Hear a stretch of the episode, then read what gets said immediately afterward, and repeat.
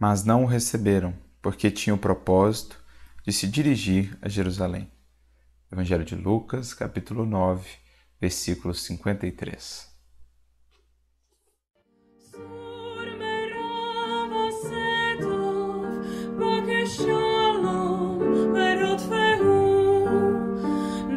O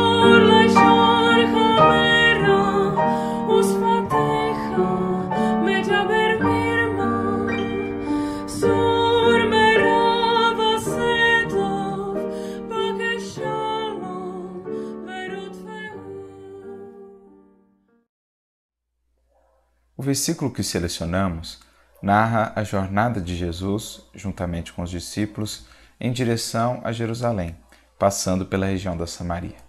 O Mestre envia alguns discípulos adiante, a fim de que conseguissem hospedagem junto aos samaritanos. No entanto, a hospedagem é recusada, porque, como diz o texto, tinham ou apresentavam esse propósito de se dirigirem a Jerusalém. A tradução literal seria a face dele estava indo a Jerusalém, o que levou alguns outros tradutores a colocarem nos seguintes termos: aparentava ou tinha aparência de quem ia ou se dirigia a Jerusalém. Então, para além do fato histórico do acontecimento em si, naturalmente o que mais nos interessa aqui é o entendimento espiritual deste versículo. O que devemos entender por ir a Jerusalém? E mais do que isso, é mais importante, o que representa aqui essa recusa dos samaritanos em acolher aquele que se dirigia a Jerusalém. Como já comentamos em alguns estudos e reflexões anteriores, em outras oportunidades, ir ou se dirigir a Jerusalém, no contexto do Evangelho, tem uma significação muito profunda. Representa a alma que já desperta já mais consciente, se encaminha para os planos superiores da vida.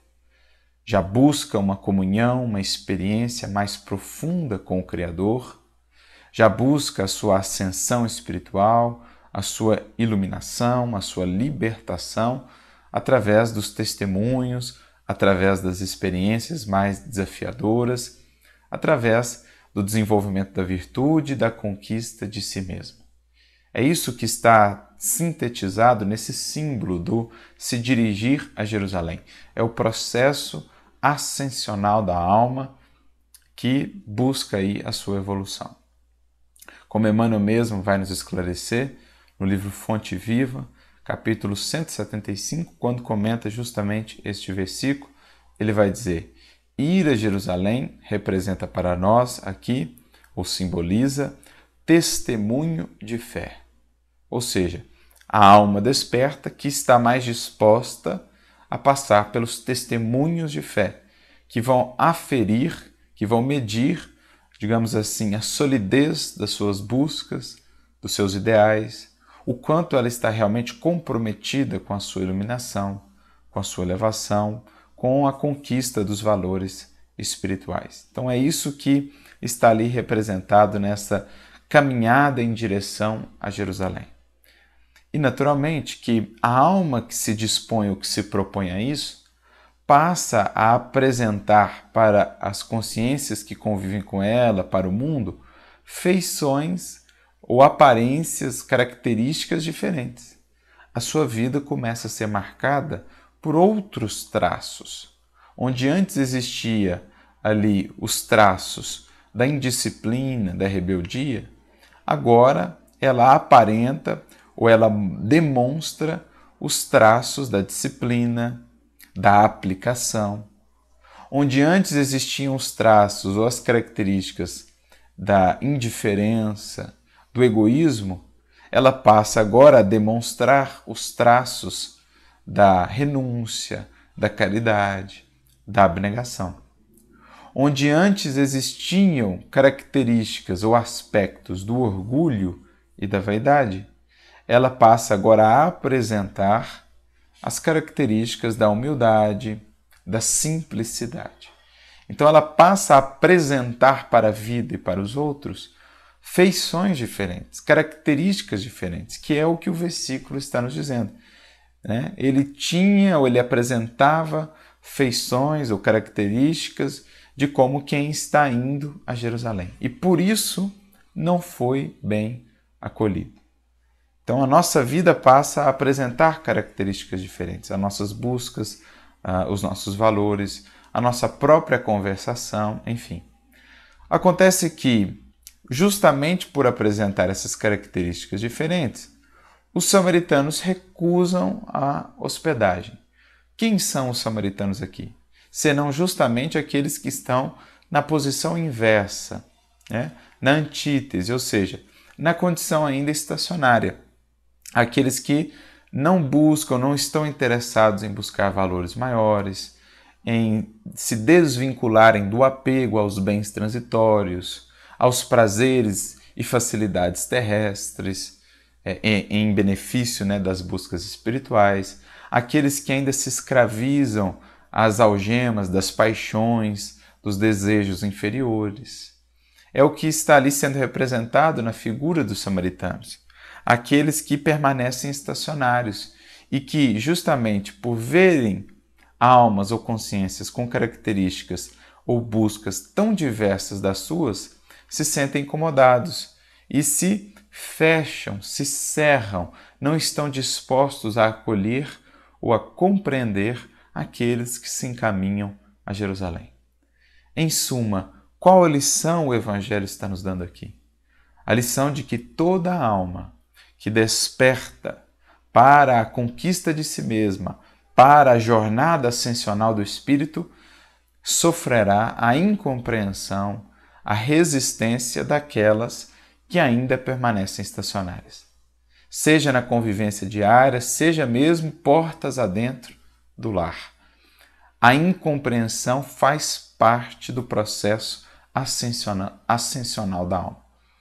É.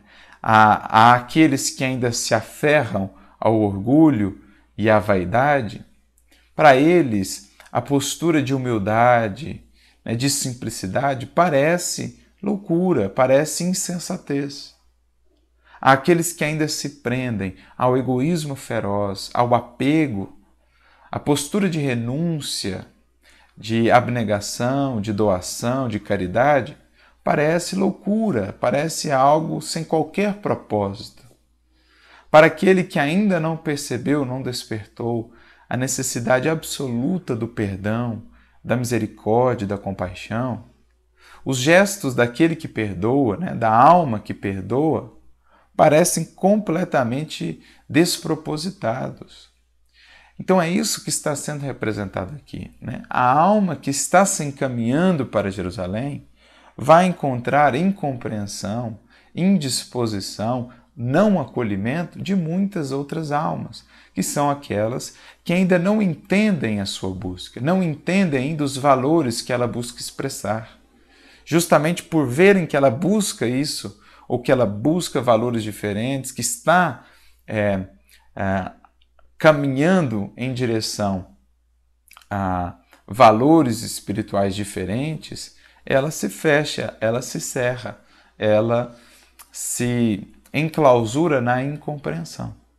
Então é isso que Emmanuel vai comentar nessa mensagem que citei de Fonte Viva 175, quando ele diz assim: Basta que alguém se encaminhe resolutamente a semelhante domínio espiritual, ou seja, a Jerusalém, ao testemunho de fé, para que os homens comuns, desorientados e discutidores lhe cerrem as portas do coração. É o incômodo, é o medo que essa vida diferente, essas características diferentes lhe trazem, né? Porque no fundo o orgulho teme a humildade. No fundo, é, o egoísmo teme a caridade. Então ele se cerra, ele ataca, ele agride, ele fecha as portas do coração, não está disposto a amparar, a entender. Por quê? Justamente no fundo ele sabe que um dia, mais cedo ou mais tarde, vai ter de deixar aquela posição para se encaminhar em direção a Jerusalém também. Mais adiante, Emmanuel vai dizer: Quando o aprendiz de Jesus acorda na estrada humana, verificando que é indispensável fornecer testemunho da sua confiança em Deus, com a negação de velhos caprichos, na maior parte das vezes é constrangido a seguir sem ninguém. é que habitualmente, em tais ocasiões, o homem se revela modificado. Não dá a impressão comum da criatura disposta a satisfazer-se. É alguém resolvido a renunciar aos próprios defeitos e a anulá-los a golpes imenso, de imenso esforço para esposar a cruz redentora que o identificará com o Mestre Divino. Por isso, muitas vezes, vai passar pela experiência da incompreensão no lar, no trabalho, até mesmo na experiência religiosa, aquele que se encaminha com disciplina, com humildade, com renúncia ou com abnegação, a testemunhos maiores, por exemplo, ao da enfermidade, ao da perda de um ente querido, é, ao de um revés imenso financeiro, e ainda assim mantém-se sereno, seguro, confiante e perseverante, geralmente vai ser incompreendido, não vai ser entendido em sua postura, mas é justamente isso que dá a medida, o valor e a solidez dos seus propósitos. Se, apesar disso, conseguir seguir adiante em direção a Jerusalém, sem guardar qualquer revolta, qualquer mágoa àqueles que ainda não o compreendem, pelo contrário, guardando em seu coração para com eles a compreensão, a misericórdia, a compaixão, então de fato poderemos dizer que essa alma sim despertou para a caminhada com Cristo e como ele segue em direção a Jerusalém dos testemunhos redentores, mas também da grande libertação.